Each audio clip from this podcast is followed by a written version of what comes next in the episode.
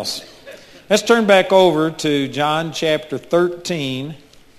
And I want to go back to talking about loving other people the way that God loves us. And really all I've done is just make a, a point, but I've been emphasizing about how God loves us. And today I was talking about how it's unconditional.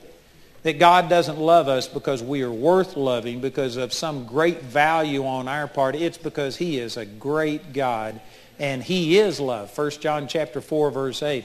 And I think that that's a beginning place. For you to love other people the way that God has loved you, you have to understand that God's love is not based on your performance. And I tell you, I, I remember talking to a couple one time that the husband was just mean. And he was treating his wife mean. And she was saying, how could I love him? And I, I explained to her some of these things. And I said, you just choose to love him independent of his performance. And it just set her free. I mean, it set her free. It frees you up when you don't have to reject a person because they do something wrong. And she started loving this man unconditionally. And it turns out that the man, I, I, told her this. I said, the reason he's mean towards you is because that's the way he's been taught. And he doesn't like himself.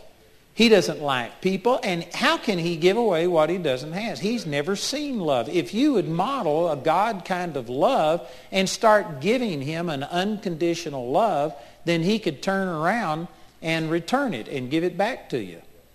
And anyway, she did that. And I mean, God turned their marriage around. Things changed. This man became a loving man. And God just transformed the situation. It, uh, one person can transform a relationship. For it to be complete, it has to have both people. But I tell you what, if most of your wives lived with a godly man, you would have a godly wife.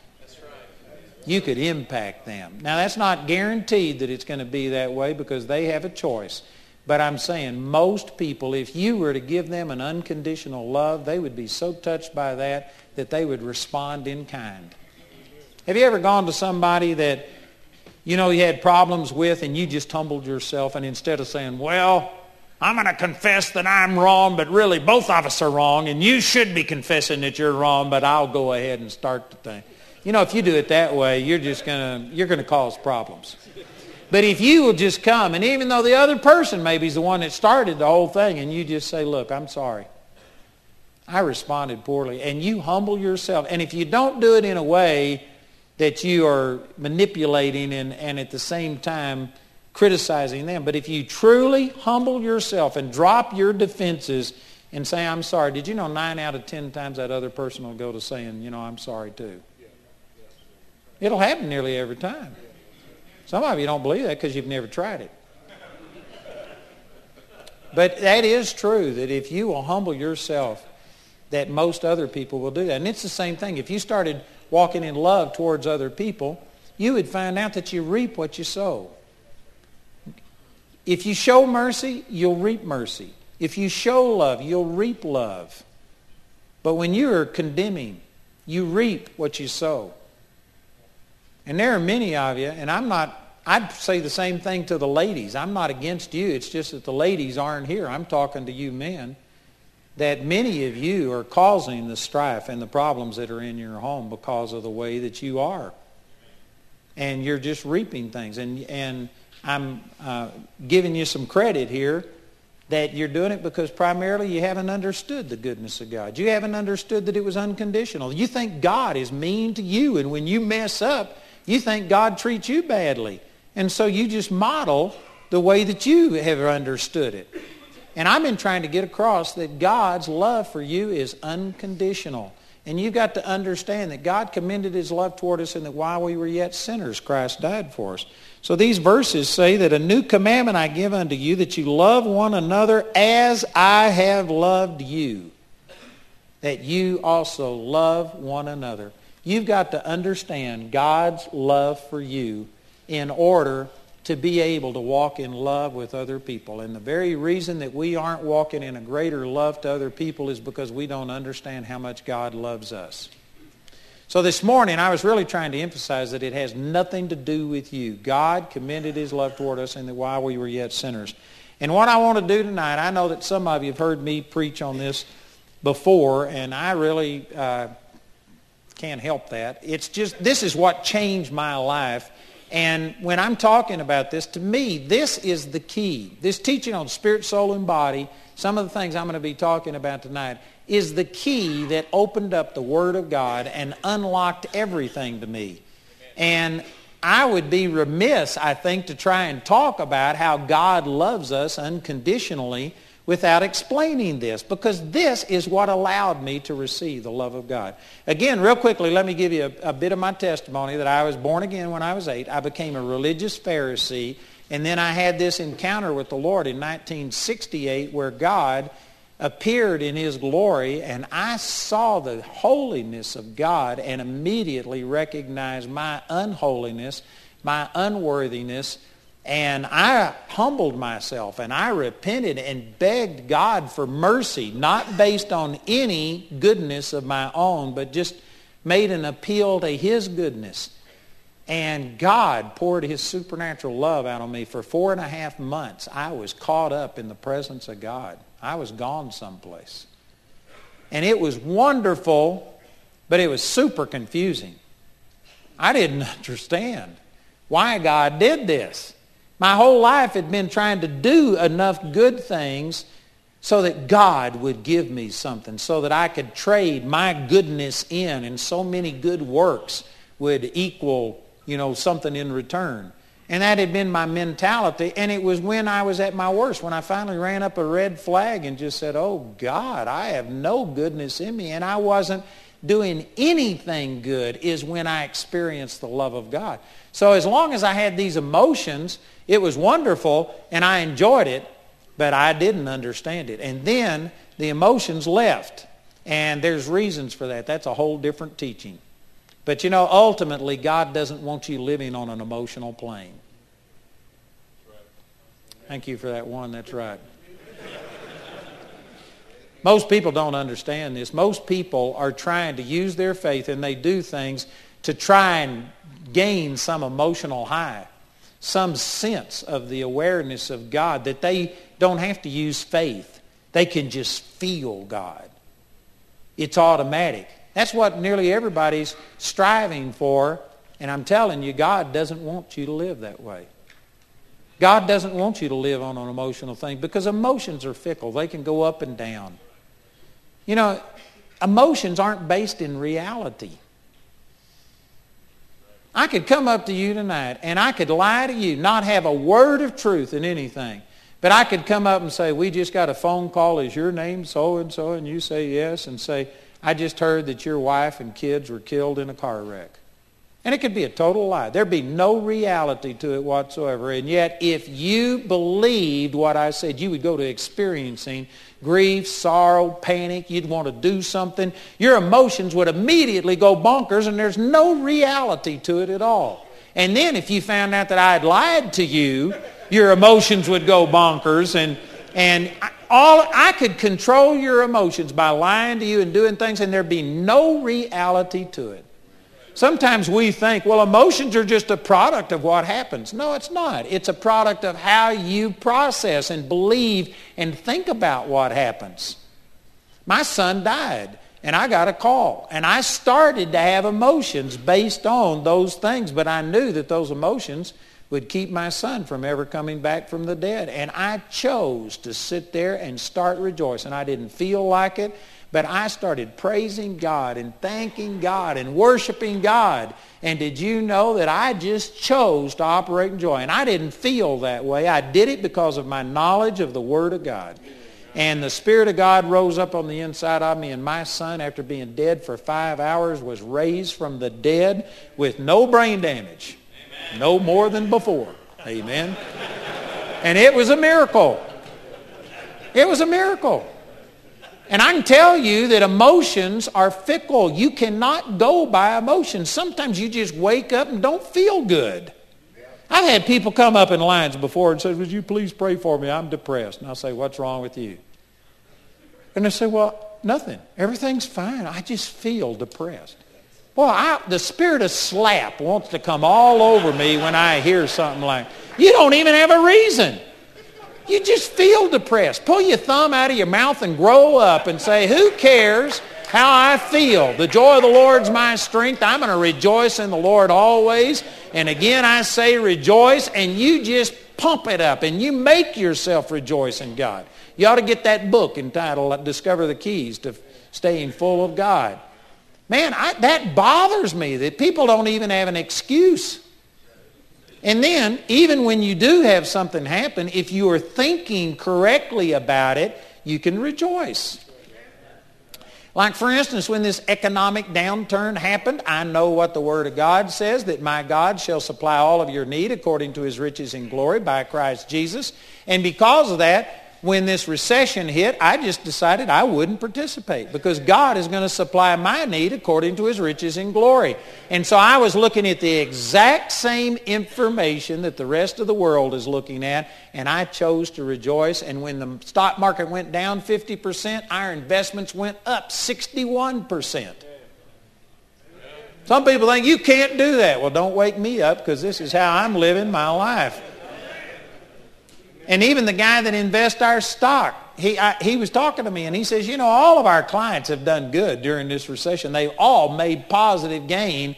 But he says, you're the, I invest yours the same as I do anybody else's. And he says, yours does better than anybody else. And even the guy that invested doesn't know how it's working. I'm telling you what, I'm blessed. And you're blessed too, but not everybody believes it. And so what I'm saying is, you can't go by how you feel. And people are seeking for a feeling so that they won't have to trust the Word of God that He never leaves us nor forsakes us. They want it so that they don't have to use faith. It just happens automatically and they can feel it. God does not want you living like that. Without faith, it's impossible to please Him. If God wanted to, He could give everybody goosebumps that just go up and down your spine all of the time.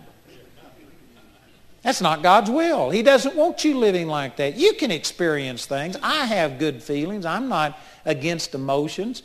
But I'm saying that I do not run my life by emotions. The Lord, uh, it's faith that blesses him. So I said all of this to say that I had a miraculous emotional experience with God for four and a half months, but it didn't last, and it never will. I've actually had people come to me before and said, would you please pray for me that I could have an experience the way that you did? And I said, no, I won't pray for you because it'll destroy most people. You become addicted to those feelings. And if you don't feel God anymore, then you just can't live. Right after all of this happened, I got drafted and sent to Vietnam. And did you know in Vietnam, the emotions left? And I thought that God had forsaken me. And I knew that the Word said He'd never leave us nor forsake us, but I didn't feel Him. And I was fasting. First time I ever fasted was in Vietnam. I was praying. I was begging God, God, where are you? I want this feeling back. I want this joy that I felt. And I was desperate. And um, I'm just telling you what I experienced. This doesn't make sense, and I don't think it conforms to the Word theologically. But you know, sometimes God will meet you where you are. And I was thinking it because I didn't feel anything anymore. And I wasn't just overwhelmed with the love of God. I was thinking that he had left me. And I was griping and complaining about it. And I don't know the theological ramifications of this, but all of a sudden, it's just like God died. I mean, it was like there was no God in the world. I don't, I don't know how this happened. But it personally, I believe that part of hell is going to be, it says that there uh, in Ephesians chapter 2 that you were without Christ and without God in the world before you got born again. I think that in hell there is going to be no goodness. There will be nothing good and no awareness of God and no presence of God. And I experienced that for three days. And I mean, it, it just about killed me. I was a chaplain's assistant, and people would come and knock on the door to make an appointment with the chaplain, and I couldn't even look at anybody. I hid for three days. I literally got in a closet and piled clothes up over me and hid so that nobody could find me. I couldn't look at any person. I was shaking. It was just like God was gone. And I thought I was not experiencing God before, but boy, God took all knowledge of him and, and just the normal peace that I had. And I mean, I literally was terrified. And for three days, my life was hell. And I was praying and saying, God, what happened? What's going on? And the third day, I just woke up about 3 o'clock in the morning. I was sleeping on a cot, and I woke up kneeling beside the cot, and I was praying. And there wasn't bells and whistles. There wasn't the same emotion that I had before, but I was just back to normal. I was just back to peace. And man, I thought, oh God, I'll never beg you for something special again. I had your presence with me and I wasn't even aware of it. I was looking for some emotional thing and not just appreciating what I already had. And man, God, I believe, I don't know the theology of it, but I believe God just taught me a lesson and says, you think I'm not with you? Let me show you what it's like when I'm not with you. And I mean, it was bad. None of you have ever experienced that. At your worst moment, you've not experienced something like that. So anyway, I don't believe that God wants us to live on just an emotional plane. He wants us to start standing on the Word of God and operating by faith. Without faith, it's impossible to please God. So I said all that to say that here I was. I admitted I was a hypocrite, that I was a religious Pharisee. I humbled myself. God poured his love out on me in a tangible way. For four and a half months, I felt it. I walked in it, and then the feeling left, and it nearly destroyed my life because I became addicted to that emotion, and I was begging and pleading God, and praise God that he sent me to Vietnam. Because in Vietnam, I, after I had this experience, I just determined that I was going to have to do something and I didn't know what to do. And I just stuck my nose in the Bible and started reading up to 10 to 15 hours a day. And then when I, I pulled bunker guard every night and I would pray a minimum of four hours a night on bunker guard. And I mean for anywhere from 15 to 18 hours a day I was either studying the Word or praying and I began to get revelation from God's Word that substituted for the feelings I had been after. And I began to base my relationship on what God's Word said instead of feelings. And if I hadn't have had that experience, and if I hadn't have transitioned from an emotional relationship with God to just standing on what the Word of God says, I can guarantee you that experience I had would have destroyed my life. It would have, because I would have compared everything to that. Why don't I feel this anymore? What's happened to me? Is God upset with me? And it would have destroyed me. And so I want to share some of these things that the Lord showed me with you because you could take the things that I've said and you could get to thinking about, man, I don't deserve the love of God. And if you are just focused on your unworthiness, that'll kill you too. You know, out where I live, we live on a dirt road and there's ditches on both sides of the road for drainage. And people, especially like in snow, if you start sliding off to one side of the road, you'll, I'll see this all the time, that there'll be tire tracks that head in one direction and they get into that ditch and they turn so hard trying to get out of it, they hit the ditch on the other side. One ditch isn't better than the other ditch. There's a ditch on both sides of the road. If you're going to get to where you're going, you got to balance it and stay in between those two ditches. And so it's the same thing with truths. You can get over here to where you're arrogant and thinking, boy, God, what a, what a feather in your cap to have me. That's wrong. You've got to come over here and recognize that without him, you are nothing and that you can do nothing. And you've got to recognize that God's love isn't based on your goodness. You don't do anything to get it, therefore you can't do anything to lose it. It's not based on your performance. That's a great truth. But then you can get into a ditch with that to where you just are not seeing who you are in Christ. And so you've got to balance it with this other side about how can God love you. And here's a question that I had, and this really led to a miraculous discovery in my, discovery in my life. And that is that I had this awareness that I had seen the glory of God, and I knew that relative to the, God's glory, Maybe not relative to other people, but relative to God's glory, that, man, I was a zero with the rim knocked off. I was nothing. And I knew that God's love had nothing to do with me and my goodness. But I couldn't understand how can a holy God love somebody like me?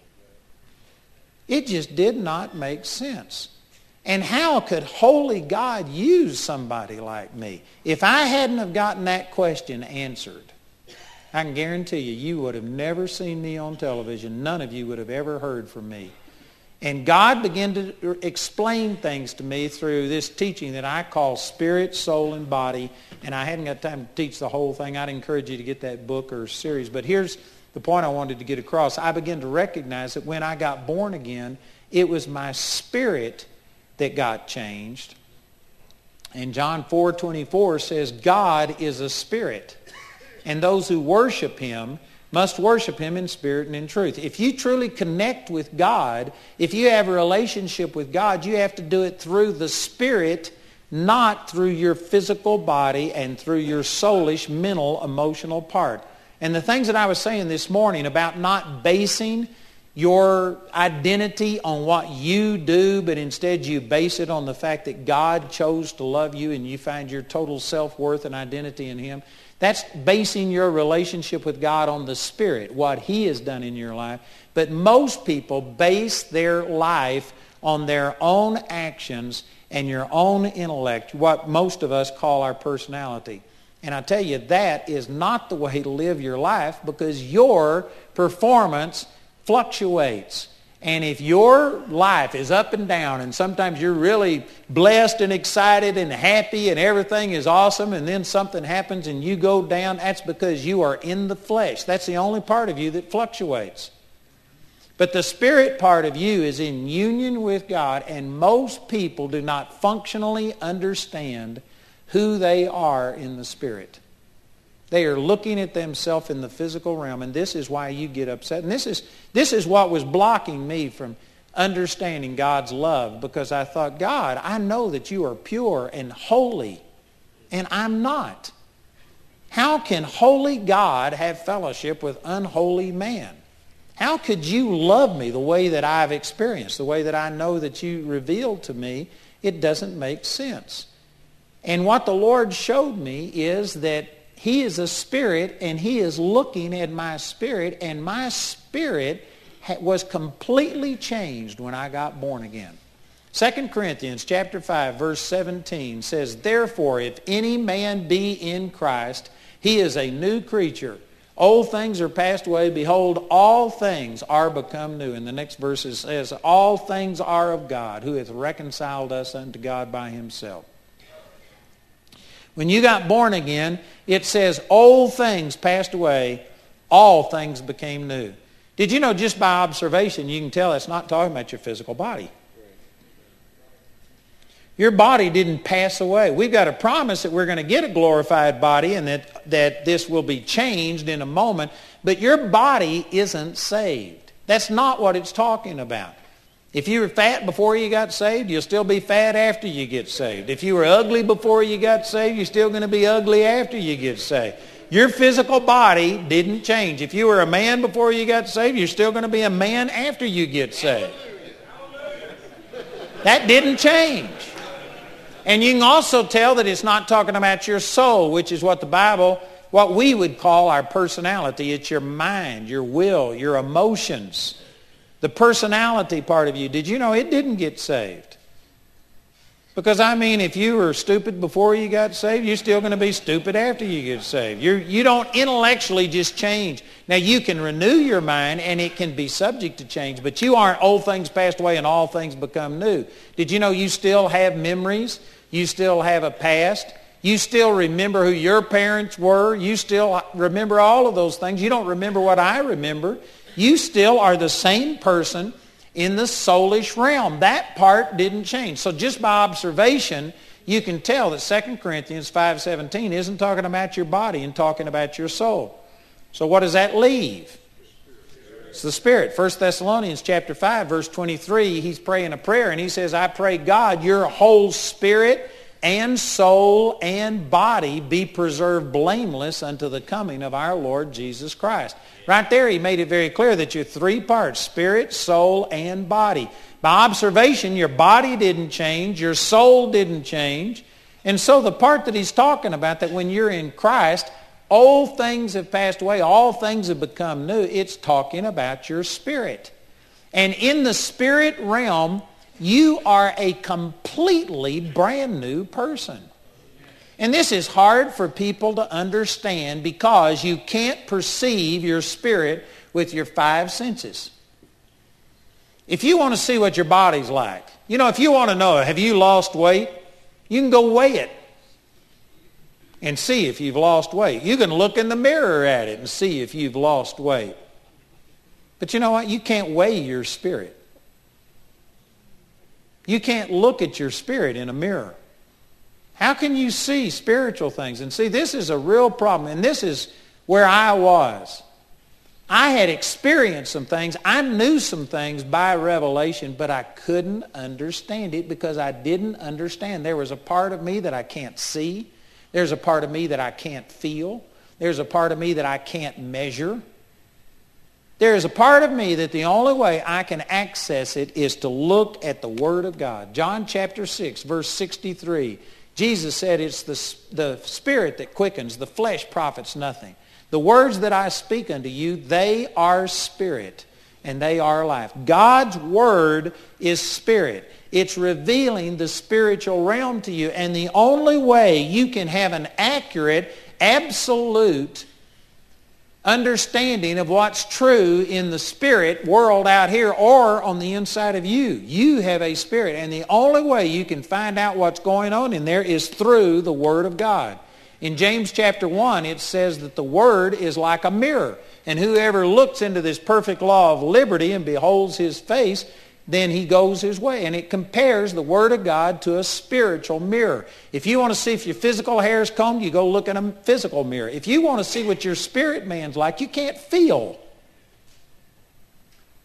See, this, is, this was a real problem to me. Because I knew that God loved me. And yet I couldn't understand it. And it was because I was looking at myself on the outside. I was looking at my physical body and I was searching my soul and my emotions and my thoughts. And there were things in it that I didn't like. And I thought, I don't like it. How can a holy God like it? And it was just an obstacle that if I hadn't have understood the things I'm sharing with you right here, I would have basically just said, I can't understand this. I would have had to have let it go and I would have spent the rest of my life wandering and begging God to give me another experience and touch me again and do something. But what the Lord showed me was that in the spirit is where I got changed. And God is a spirit. God sees me in the spirit.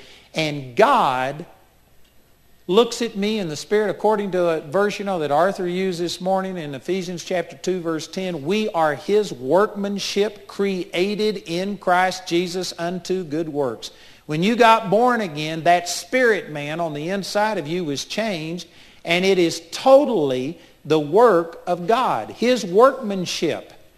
And it was created in righteousness and true holiness. Ephesians chapter 4, verse 24 says, put on the new man, which is talking about the spirit part of it, and it says it was created in righteousness and true holiness. When you got born again, the Spirit on the inside of you is righteous. That means in right standing with God. And it is truly holy. I was emphasizing this morning that your physical body and your soulish realm, even after you get saved, and even after you start cleaning yourself up and living the best you can, your physical body and your soul aren't holy. They may be more holy than they ever were, but you still make mistakes. You still have wrong thoughts and attitudes. You still submit to depression and discouragement and fear and unforgiveness. All of that is unholy. And you, regardless of how good you get, will never be perfect in your physical body and in your soulish man as long as you're breathing in this body. That part of you is unholy. It may be less unholy than it was before, but it still is unholy and it's incapable. And as long as you only see yourself as a two-part being, your body and then your personality, soulish realm, you are going to always struggle with, but God, how could you love me after I did something terrible? But see, the answer is that God's a spirit. John 4, 24. God is looking at you in the spirit, and that spirit was created righteous and truly holy. It says in 1 John chapter 4 verse 17, Herein is our love made perfect, that we may have boldness in the day of judgment, because as he is, speaking of Jesus, so are we in this world. Not so are we going to be in the next world, so are we in this world. And people will think, what? they'll go look in the mirror and think, I'm the way that Jesus is. No, not your physical body. You may see zits and baldness and bulges and all kinds of things that aren't like Jesus. It's not talking about your physical bodies like Jesus, and it's not talking about your soulish realm. You aren't operating in perfection in your thoughts. Matter of fact, the scripture says, 1 Corinthians chapter 13, that now we know in part and we only prophesy in part, but when that which is perfect is come, then we will know all things, even as also we are known. You don't know everything in your mind yet. Your mind isn't like Jesus. So the part that you can perceive through your emotions and your perception and look at in the physical mirror, that part's not like Jesus. But again, the only part of you that's left is the spirit. It's the spirit man that is identical to Jesus. 1 Corinthians 6:17 says, "He that is joined unto the Lord is one spirit." One spirit. And that doesn't mean a similar spirit, that God's up here and we're down here.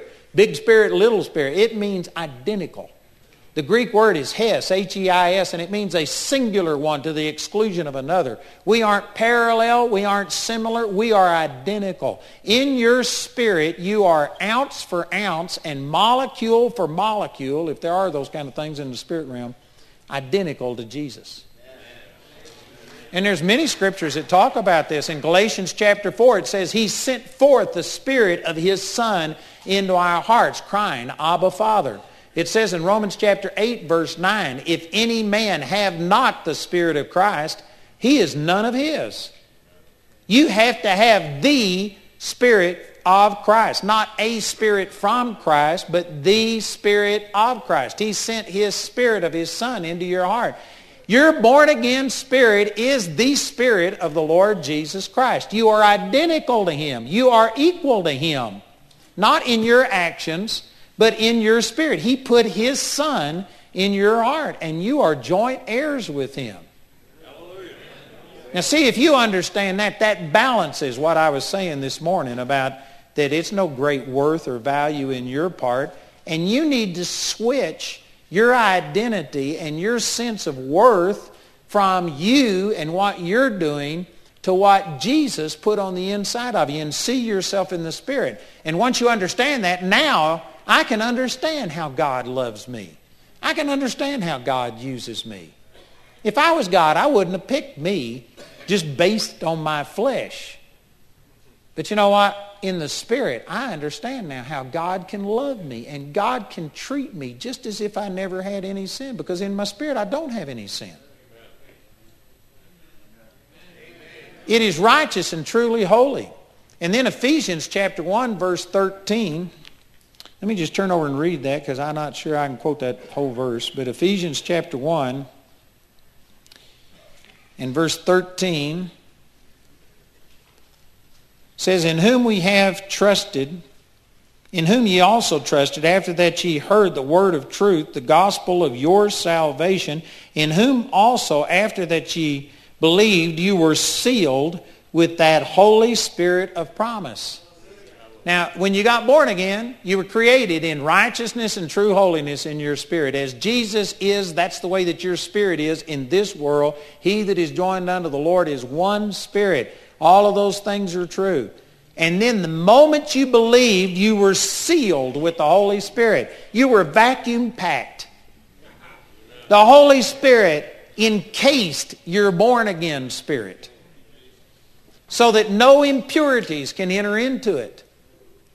And if you sin as a believer, you sin with your physical body or you sin in your thought, emotional realm, and sin can enter your physical body, bring sickness to you, throw you in prison, cause you physical consequences. Sin can let the devil come in and torment you in your emotions, in your feelings, and in your perceptions. It can harden your heart towards God and make you dull and unperceptive.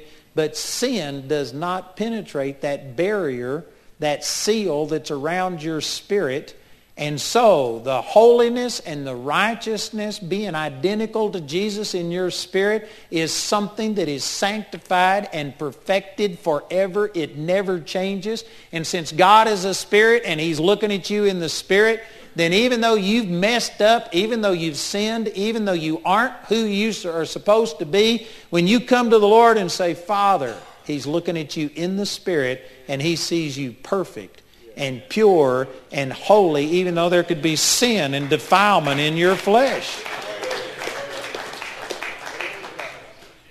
Boy, that changed my life. That changed my life. I quit basing my relationship with God on my performance and recognize that God just made me righteous and I have access to God through Jesus, not because I deserve it, not because I'm acting so, but God just made me righteous. I was created righteous and now I base my relationship on what Jesus did. And when I mess up, it doesn't make me feel like God's forsaken me because I know that God is looking at me in the spirit man and it's sealed. And that imperfection didn't penetrate it. And it didn't defile my relationship with God. But what it did when I mess up, when I sin, it gives Satan an inroad into my life to affect my actions, to affect people's uh, relationship with me, to affect my emotions. And so if I find out that I've done something wrong and I've offended people or done something, you know what? I'll repent of it and I'll take this cleansing that's already on the inside of me and by me submitting to God and going back and yielding to Him, I let the power and the life that's on the inside once again cleanse my emotions and flow through my body and purge me of whatever sickness or disease or problem I've allowed in. So I still try and act right, but when I do mess up, I know that it hasn't affected God's attitude towards me one bit.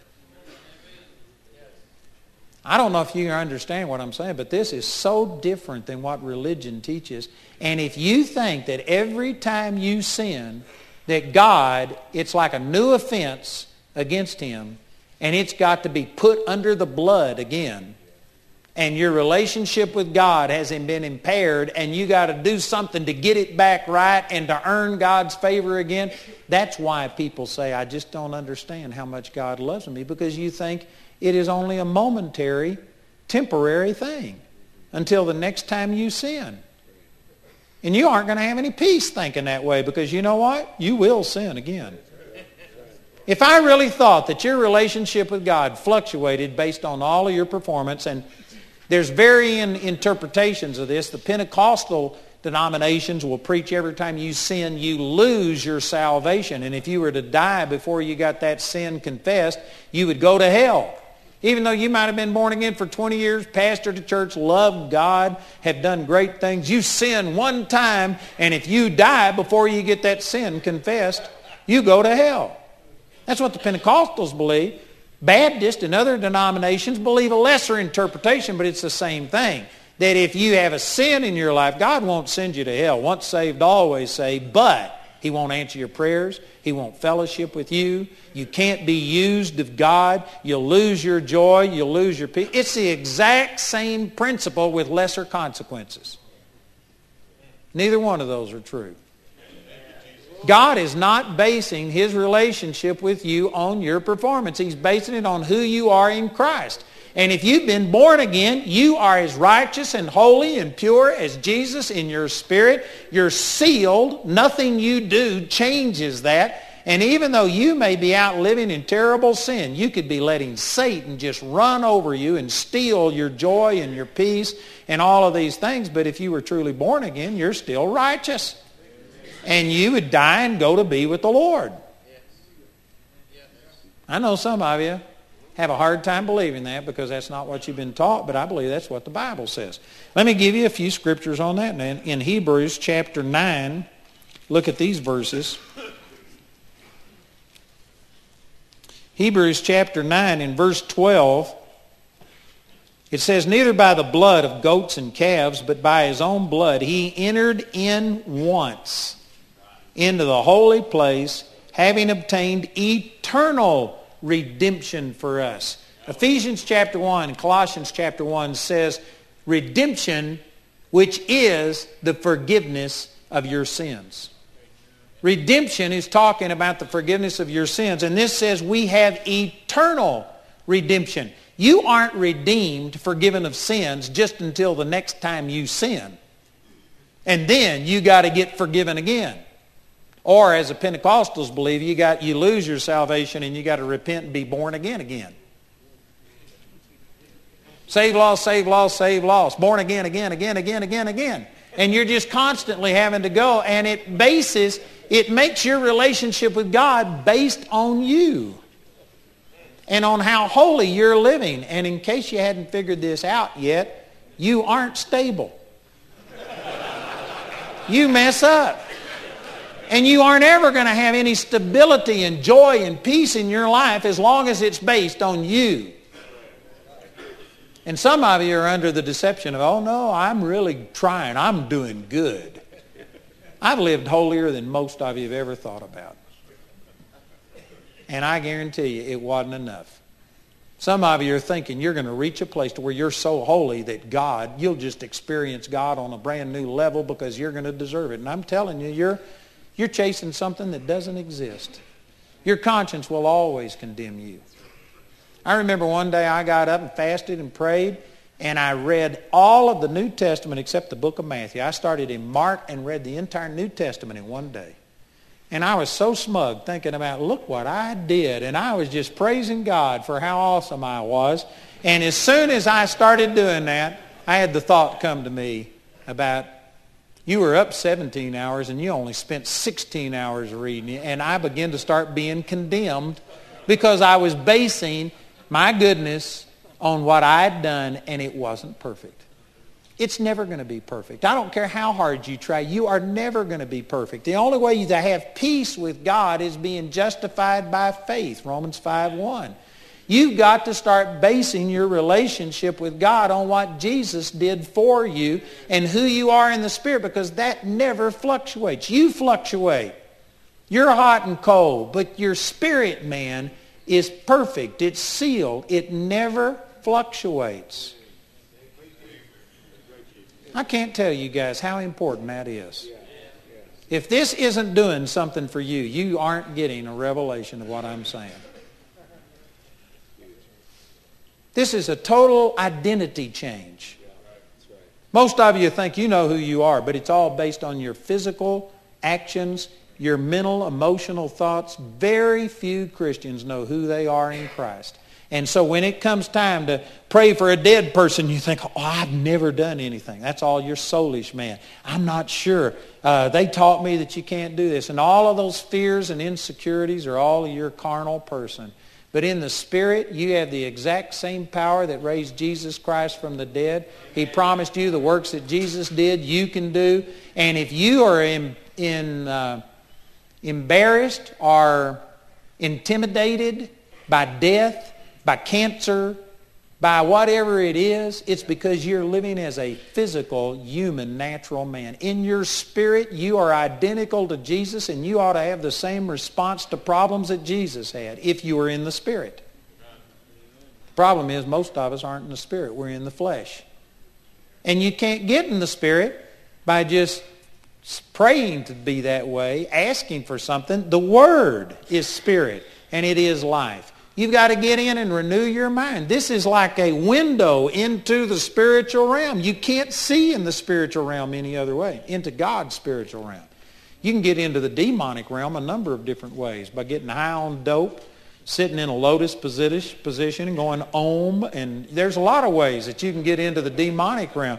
But if you want to get into God, you're going to have to go through the Word of God. This is how you see into the Spirit and perceive what is spiritually true.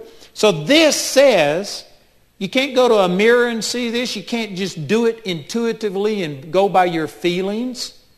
But the Word says that you have reta- obtained eternal redemption. Not redemption until the next time you sin. And then you're unredeemed, and now you got to get re-redeemed. You got eternal redemption. In verse 15, it says, And for this cause he is the mediator of the New Testament, that by means of death, for the redemption, that's the forgiveness of the transgressions that were under the first testament, they which are called might receive the promise of eternal inheritance. Again, so many people believe that you only have an inheritance for a brief period of time until the next time you mess up and then you lose it and then you got to be born again again and etc and they don't have the concept of eternal inheritance eternal redemption. It's only momentary based on your actions. If you believe that you do not understand how jesus loved you and therefore, you will wind up giving conditional love to everybody else. You'll love them when they're worth loving, and when they mess up, you'll reject them the same way that you believe God rejects you. You can't give a person love, unconditional love, if you haven't ever received it.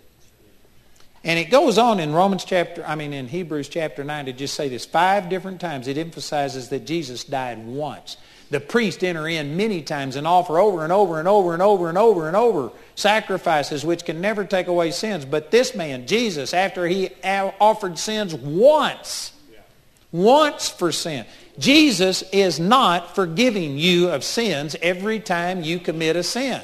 When you ask Jesus to forgive your sins, he forgave your sins past, present, and future sins. Sins that you haven't even committed were forgiven. Your sins have been washed out. God is not imputing sin unto you. He's not holding it against you. God is not nitpicking and looking at you and critiquing you and criticizing you constantly the way that you think he is. It's your own conscience that's condemning you. Then in Hebrews chapter 10, man, I wish I had time to read all of these scriptures, but I'm going to have to skip down to verse 10. It's talking about Jesus died and put his last will and testament into effect, and we are have an inheritance with God not because you deserve it, but because you received it as an inheritance, as an heir with Jesus. And in verse 10 it says, By the which will we are sanctified through the offering of the body of Jesus Christ once for all. If you were to read the book of Hebrews and get what he's really saying, the whole point, he's contrasting the way it was done under the Old Covenant with the way it's done under the New Covenant. And in chapters 9 and chapter 10, the major point he's making is that in the Old Testament, every time you sinned, you had to go offer a sacrifice for your sin and get that sin under the blood. That's because sins never were forgiven under the Old Testament. They were only covered. It was a picture. It was a type, a shadow, but there was no reality of it. And so it says it was necessary that the things that were just pictures, you had to go through this. But now we have the reality, and Jesus only died for your sins one time 2,000 years ago. If a person struggles to say, how can God forgive a sin before I committed it? Well, then you can't be saved because he only died once 2,000 years ago. He hasn't died since you were born. He died for your sins and he forgave the sins of the entire world in advance. 1 John chapter 2 verse 2 says he is the propitiation. That word means atoning sacrifice for our sins and not for ours only, but also for the sins of the whole world. Jesus forgave the sins of the entire world, and now it's not their individual sins that are the problem. It just comes down to one sin. Do you accept or reject Jesus? And if you reject Jesus, that's what sends people to hell, not their individual sins. Jesus died for all of your sins. And when you get born again, you get this new spirit that was created righteous and truly holy and sealed by the Holy Spirit so that sin can't penetrate it. And even though we still continue to fail and give Satan inroad into our body and into our soul, he never enters into our spirit. It never breaks that seal. You remain as righteous and holy and pure as the very moment you were first born again. And God is looking at you in the spirit, and he is just to love you just as if you'd never sinned. Because in the Spirit, you never have sinned. You're holy and you're pure. And you need to worship God in spirit and in truth. So this says that you were sanctified through the offering of the body of Jesus Christ once for all. And every priest, here it is, contrasting it with the Old Testament, every priest standeth daily ministering and offering oftentimes the same sacrifices which can never take away sins. But this man, Jesus, after he had offered one sacrifice for sins forever, sat down on the right hand of God from henceforth expecting till his enemies be made his footstool. Jesus only offered one sacrifice for sin. He is not in heaven re-forgiving you every time you mess up. He dealt with all of your sins. It's already dealt with. Just think about the logistics of Jesus having to forgive every person's sins every time they sin. There are billions of people on this planet. Not everybody's asking for sins. But if you just took the billions of people who are born again, who sin multiple times every day, how could Jesus be forgiving all of their sins and getting them under the blood and purging them billions and billions and billions of times every 24 hours? Some people think, well, he's God. He can do anything. I'm telling you, he dealt with all of your sin one time, and he is not having to re-forgive you. You didn't lose God's favor. He's not put out with you.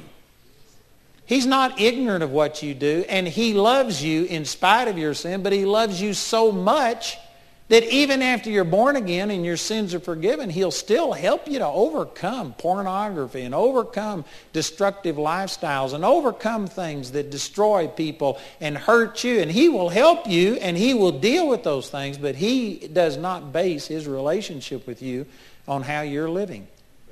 He's basing it on who you are in the Spirit. And then it says in verse 14, this chapter 10, verse 14, For by one offering he hath perfected forever them that are sanctified. Verse 10 says you were sanctified by one offering for all. And verse 14 says if you were sanctified, you have been perfected forever. You're perfect. Not perfect in your physical body.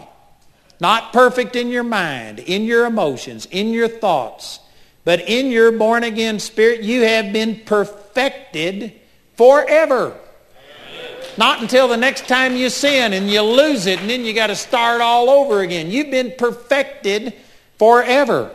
And to prove that, look in chapter 12. Remember that the book of Hebrews wasn't written in chapter and verses. That was added. This was all one letter. It was the same author speaking, and this is still a part of the same thing. And he says in Hebrews chapter 12 and in verse 22 it says, But you are come unto Mount Zion and unto the city of the living God, the heavenly Jerusalem, and to an innumerable company of angels, to the general assembly and church of the firstborn which are written in heaven, and to God, the judge of all, and to the spirits of just men made perfect. This is the same letter, the same writer, and what part of it is you that what part of you is it that was made perfect? It says it was your spirit. Your body's not perfect. You're going to get a glorified body. Your mind's not perfect. You're in the process of renewing your mind and it fluctuates. But your spirit is perfect. It's identical to Jesus. It's been sealed. It never changes. And because of this, Almighty God is justified in loving you.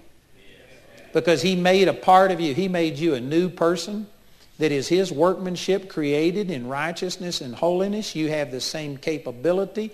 You have the mind of Christ. You already have the faith of Christ. You don't need more faith. You've already got it. You got to renew your mind to what you've already got. God has made you perfect. You are identical. You are in God's class in the Spirit. You are a God being in the Spirit.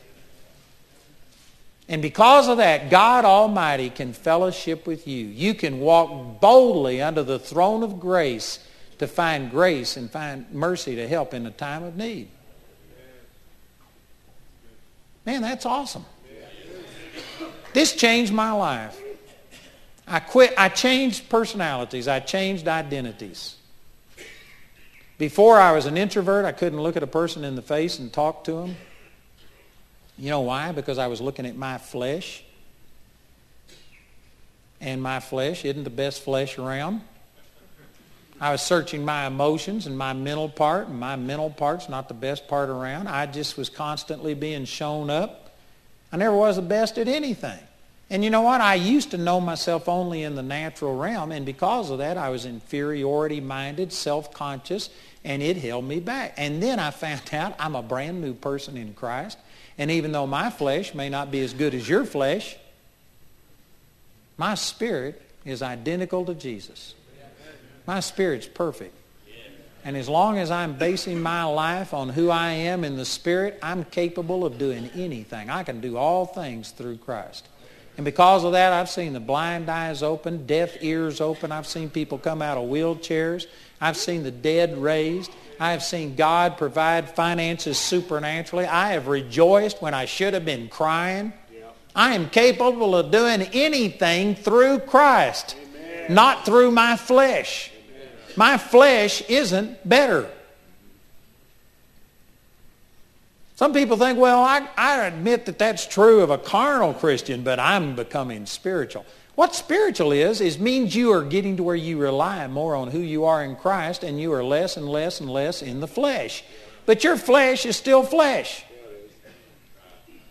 And your flesh, those that are in the flesh cannot please God. Romans chapter 8, I think it's around verse 5 or 6. You cannot please God in the flesh. Your flesh may be better than my flesh, but your flesh is still incapable of having a relationship with God. If you are trying to find Him only emotionally, mentally, and perceive Him in some physical, natural realm, you're always going to come up short. And it will always come and go because the physical natural realm changes. Your perceptions change. If you get tired, you aren't going to feel the presence of God the same as when you're fresh. You can get sick and it affects the way that you feel. There's just all kinds of things that happen in the physical realm. As long as you are trying to relate to God based on your carnal self, your personality, emotions, and your physical realm, you're going to always miss Him because God is a spirit, and if you're going to worship Him, truly connect with Him, you must worship Him in spirit and in truth. And brothers, we've got to get out of basing God's love for us upon who we are in our physical person and find out that the reason God loves us, He loved us before we were born again, before we had this Spirit, just because He was good. There was not based on any of your worth. And now that you're born again, He's made you a new person that is now worthy of fellowshipping with God, that is holy. You are in His class. If you were to walk into heaven in your spirit man, and if an angel came up and says, What makes you worthy? How could you approach God? See, in the Old Testament, the Holy of Holies, where God dwelt, had all kinds of barriers. It had uh, curtains that kept you from the presence of God. And in Hebrews chapter 8, it says we can't talk about this stuff anymore because the veil has been written, rent in two. And it says specifically we can't talk about the cherubs that were over the Ark of the Covenant. You know why you can't talk about them? Because they were there to keep people away from God. But through Jesus, he has broken the veil, and the cherubs are no longer going to stop you from entering into the very holy of God. You can run up to God and sit on his lap as long as you're in the spirit and not in your flesh and basing it on your own goodness. Man, that's awesome. And if an angel was to come up and say, what makes you worthy? You could rebuke him and say, if any man, even an angel, is trying to impute carnal things unto you. This is what Paul said in Galatians chapter 1. Let him be accursed. If any man preaches any other gospel than what I've said, let him be accursed. If an angel stood between you and God and tried to stop you, if you were basing it on what Jesus did for you and who you are in the Spirit, you could command Gabriel, Michael to get out of the way because you have right and authority. You are in God's class. Man, that's awesome. And you know what? If you could live at this level, some of you are getting a little glimpse of what I'm saying tonight. But very few people live this way.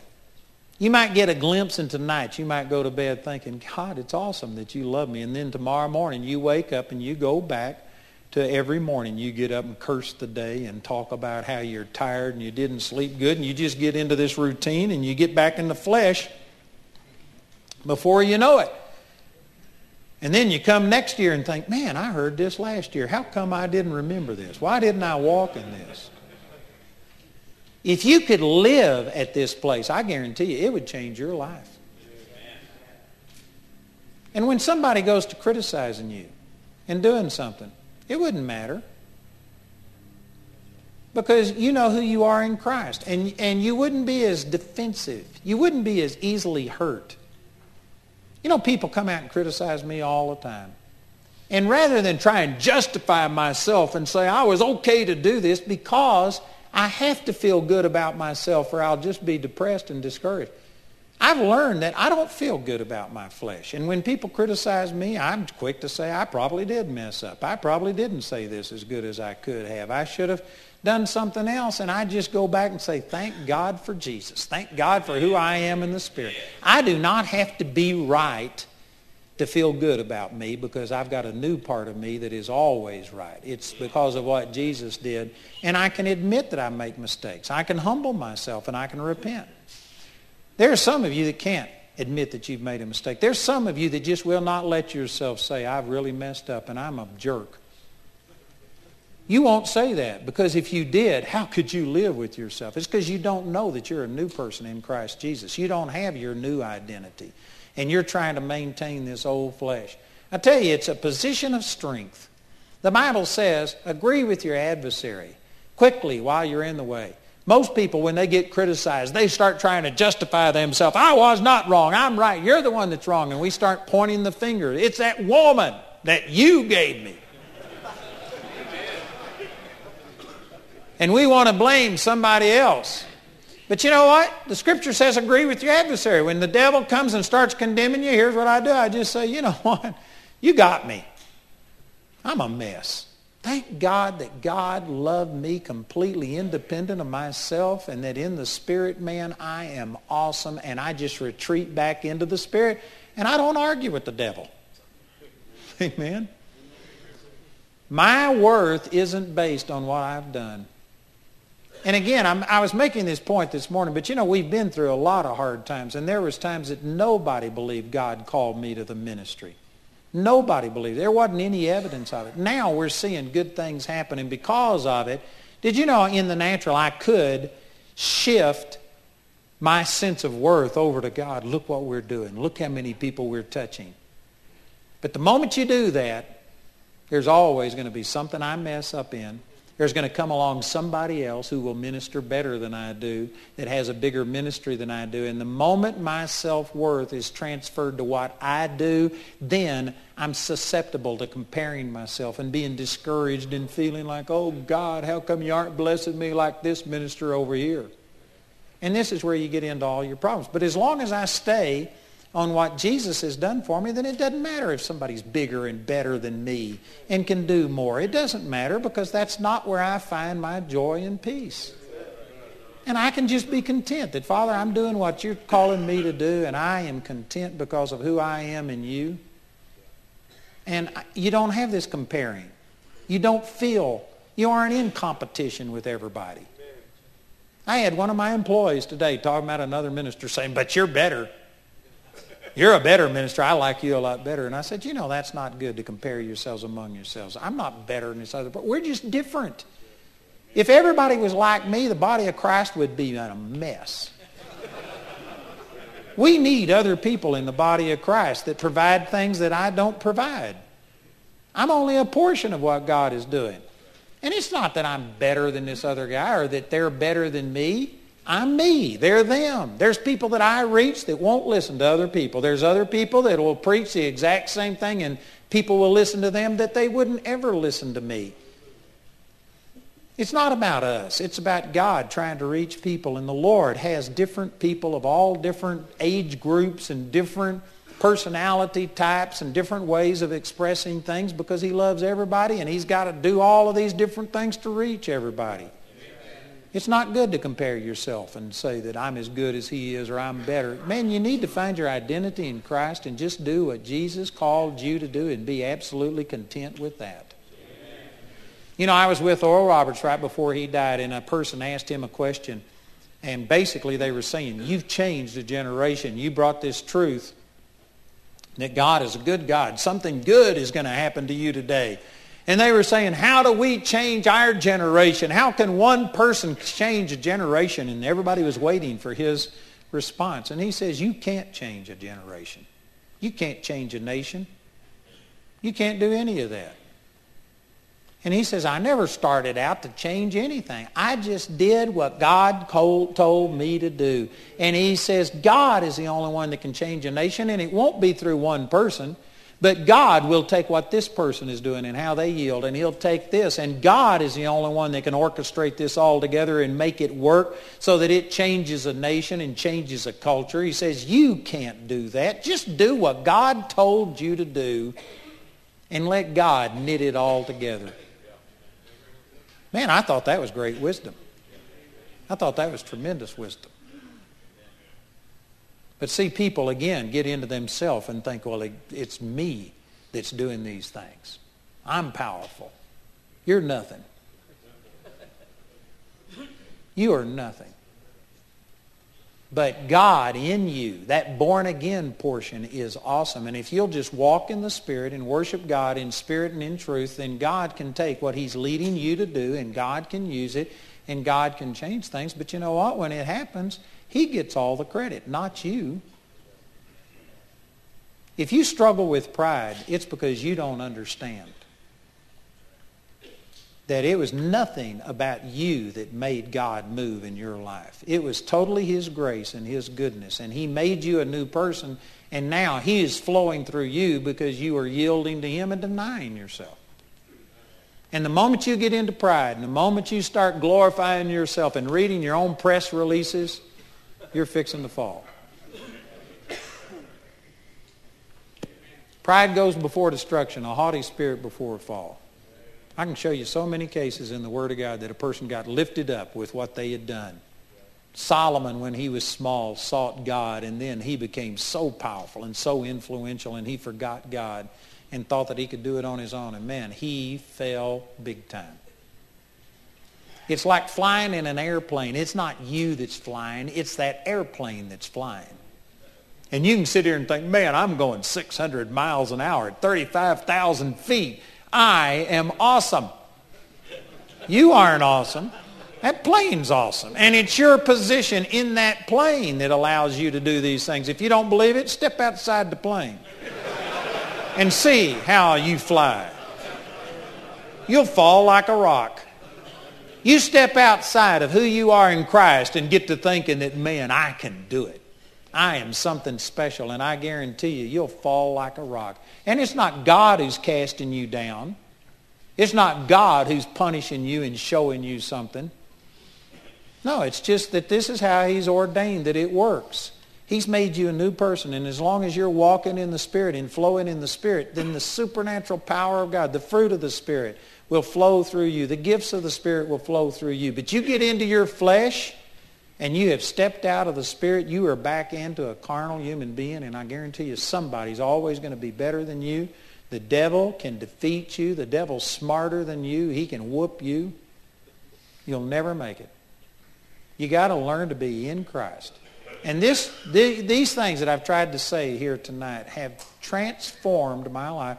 And this is what really helped me to understand. I experienced the love of God, but I didn't understand it. And I would have lost it if I hadn't have gained some understanding. Ultimately, an experience is not going to change your life. It can get your attention. It can get you fired up. But as you think in your heart, that's the way you're going to be. Proverbs 23, 7. And if your thinking is wrong, I don't care what you experience. I don't care how much God touches you. And I don't care if you have a goosebump going up and down your spine and fire shooting out of your fingers or whatever it is. If you are basing your life on a feeling and on an experience, it will eventually fade and it won't work. It is going to be the way you think that controls your life. And you have to renew your mind and understand that it's the spirit part of you, that you were nothing apart from God. And then when you confessed him, you became a new person. You are sealed. It never fluctuates. And the only way you can get back into that spirit is through the Word of God. It's, the, it's spirit and it's truth. It's the only way you know what's going on in the spirit. And you just have to base your life upon what the Word of God says about you, independent of your feelings and independent of what things look like. You just base your life on what the Word of God says. And you do that, and it starts working. Isn't that simple? Man, that is super powerful. That is powerful. Again, I don't know if, if you understand how powerful that is. But that, that is something that very, very few people understand. Very few people have heard it. Very, less people understand it. And there are very few people who live like that. Most people live in their flesh and base their life on the external physical things that they can see, taste, hear, smell, and feel, their five senses. Very few people base their life on who they are in the Spirit, and yet that is the key. There's so many scriptures talking about if you walk in the Spirit, you will not fulfill the lust of the flesh, and on and on it goes. Man, this is the key. And it's not the easiest thing you've ever done. It's, it's as simple as what I've described, but it's one of the hardest things you'll ever do to get to know who you are in the Spirit and let that override what you see and feel about yourself. The only way you can do that is through the power of the Holy Spirit, taking the Word of God and revealing it to you. And it, it's a miracle of the Holy Spirit. It takes the power of the Holy Spirit to do this. And it's not something that happens instantly. It's a progression. Amen? Amen. But it's well worth the effort. It's as simple as what I described, but you'll spend the rest of your life trying to renew your mind. Praise God. And this is what we're doing in our Bible college. We're just saturating people in these truths and helping them to see who they are in Christ. And I tell you, it's changing people's lives. We're raising up a generation of ministers that are going to go out and take these truths. And I believe it's got the potential of changing the world. I can't do that, but we're equipping people, and if, you know, depending on how we respond to the Lord, God could orchestrate this, and it could impact the entire body of Christ worldwide. Awesome. Thank you, Jesus. Father, I love you, and I thank you for these truths that have changed my life, and I'm just asking that the Holy Spirit would take these words and the things that I've tried to share from my heart, and that you would open up people's hearts here tonight to receive these truths. Father, for those that have been trapped in themselves, in their carnal self, and they're constantly trying to change themselves and overcome all of these problems and addictions and hang-ups. Father, I pray that they just They'd just lay all of that down and start rejoicing in who you've made them, see themselves that way, and then as they think in their heart, that's the way that they'll be, that they'll break all of these bondages as a byproduct of dwelling in you instead of trying to break those things in order to get into you. Thank you, Jesus. Father, I just believe that you are speaking this to people and it is becoming a reality that the Holy Spirit will bring these words back to our remembrance and that, Father, we'll walk in this in Jesus' name. Amen. You know, I had a man come up to me tonight who had been, he said he's been through multiple recovery groups trying to overcome uh, pornography addiction. And he's been through everything that you could go through. And then he got hold of this teaching found out who he is in Christ, and in four months' time, he was totally delivered of it, broken, and he's not had any of those problems.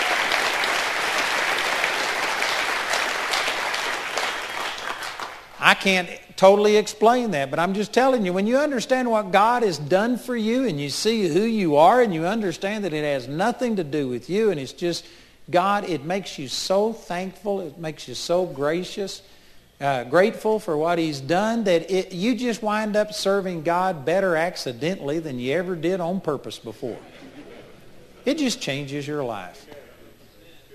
And I know that there's some of you guys that struggle with all kinds of things. I, it doesn't matter what your problem is. What I've discussed here tonight would solve your problem.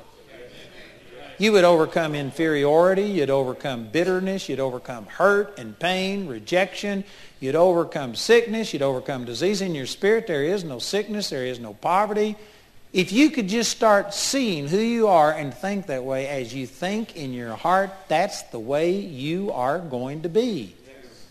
And I can turn that verse around and say this, that however you are right now, you are that way because that's the way you've thought. Somebody's told you you were a jerk, that you were a mess. And you bought into it. And it's a self-fulfilling prophecy. But if you could see who you are in Christ and see what Jesus says about you, and if you could truly live in the Spirit, not visit there every once in a while, but if you could live in the Spirit, you would wind up reproducing the love, the joy, the peace, the anointing, the victory, and all of these things that are in it would just come naturally. You don't have to force it. It would be effortless change. Man, that's awesome. There's a verse in Luke 24, 45. Jesus was talking to the disciples on the road to Emmaus after his resurrection, and they didn't recognize him. He spent two hours talking to him, and they didn't even notice him. Didn't know who he was. It says their eyes were holden. I've got a great hour and a half long teaching on that, but you know what? They were in the flesh. They were trying to figure it out with their brain instead of knowing him by the Spirit. And it says in Luke 24, 45, then opened he their understanding that they might understand the Scriptures. This teaching on spirit, soul, and body, it's just like somebody stuck a key in my brain and turned it. When I saw this, the whole word opened up to me. I began to understand things. And I believe that the Lord wants to open up your understanding so that you can understand the Scriptures. To me, this is the key that did it for me. And all of us could use this to a degree, but I know that there's some of you that this is totally brand new and unless God does something supernatural, you're going to lose this. It's like you don't have a handle on this. There's no way to grab hold of it. I'd like to, I just want to pray for you and pray for a supernatural revelation that God would open up your understanding that you could understand this. If you feel like you need that, I want you to stand right now and I'm going to pray for you and we're going to believe God to unlock your understanding and help you get hold of this. And if this touches you the way that it's touched me, this is going to change your life. I really believe that. This would change your life. Father, I pray for all of these who are standing. Father, all of us, we need a greater understanding, but especially for these who are standing, Father, we're just saying that we cannot know these things and retain it apart from you. So just as you did with those two disciples on the road to Emmaus, Father, we're asking that you would open up our understanding that we might understand these truths that we've talked about tonight. We pray, John 14, 26, that the Holy Spirit would bring back to our remembrance these things that you've spoken unto us. And that, Father, these words would, like it says in Luke 24, that they would burn within us. Like Jeremiah said, it'd be like fire shut up in our bones. That, Father, these truths would burn out all of the guilt and the condemnation and the wrong thinking that has been plaguing all of our lives and causing these problems. We just welcome your Holy Spirit to give us supernatural revelation right now. I loose this in all of these lives in Jesus' name. An ability to understand the Scriptures, to see who we are in Christ and what you've done to change our identity from the flesh to the spirit. And Father, we thank you. We believe that you want this more than we want it. And so we are absolutely confident that you are doing this and that you're changing our lives. Thank you, Jesus. According to James chapter 1, we receive with meekness the engrafted word which is able to save our soul. We receive this word. We hide it in our heart. And Father, I believe that this is going to transform us, and we thank you for that. We agree and receive it in Jesus' name. Amen. Praise the Lord. Awesome.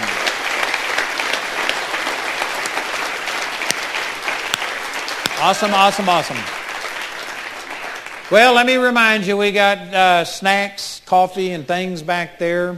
You know, I'd like to ask some of our Bible college students if some of you uh, are here and if you didn't get prayer last night or something, if you want prayer, would we, could we get some of our second? The healing school. Let's have the healing school people come down here. And if you need prayer for anything, there will be people down here to pray with you. The rest of you, you're dismissed. Remember, we start at 7 in the morning with breakfast. We start our first service at 8.30 in the morning, and we'll have two sessions in the morning. You're going to get to hear Greg Mohr tomorrow, and I tell you, you'll be blessed by him. So make sure you come back. So if we could have some of our healing school people come down here. If you need prayer for anything, please come forward and let us pray with you. You're dismissed.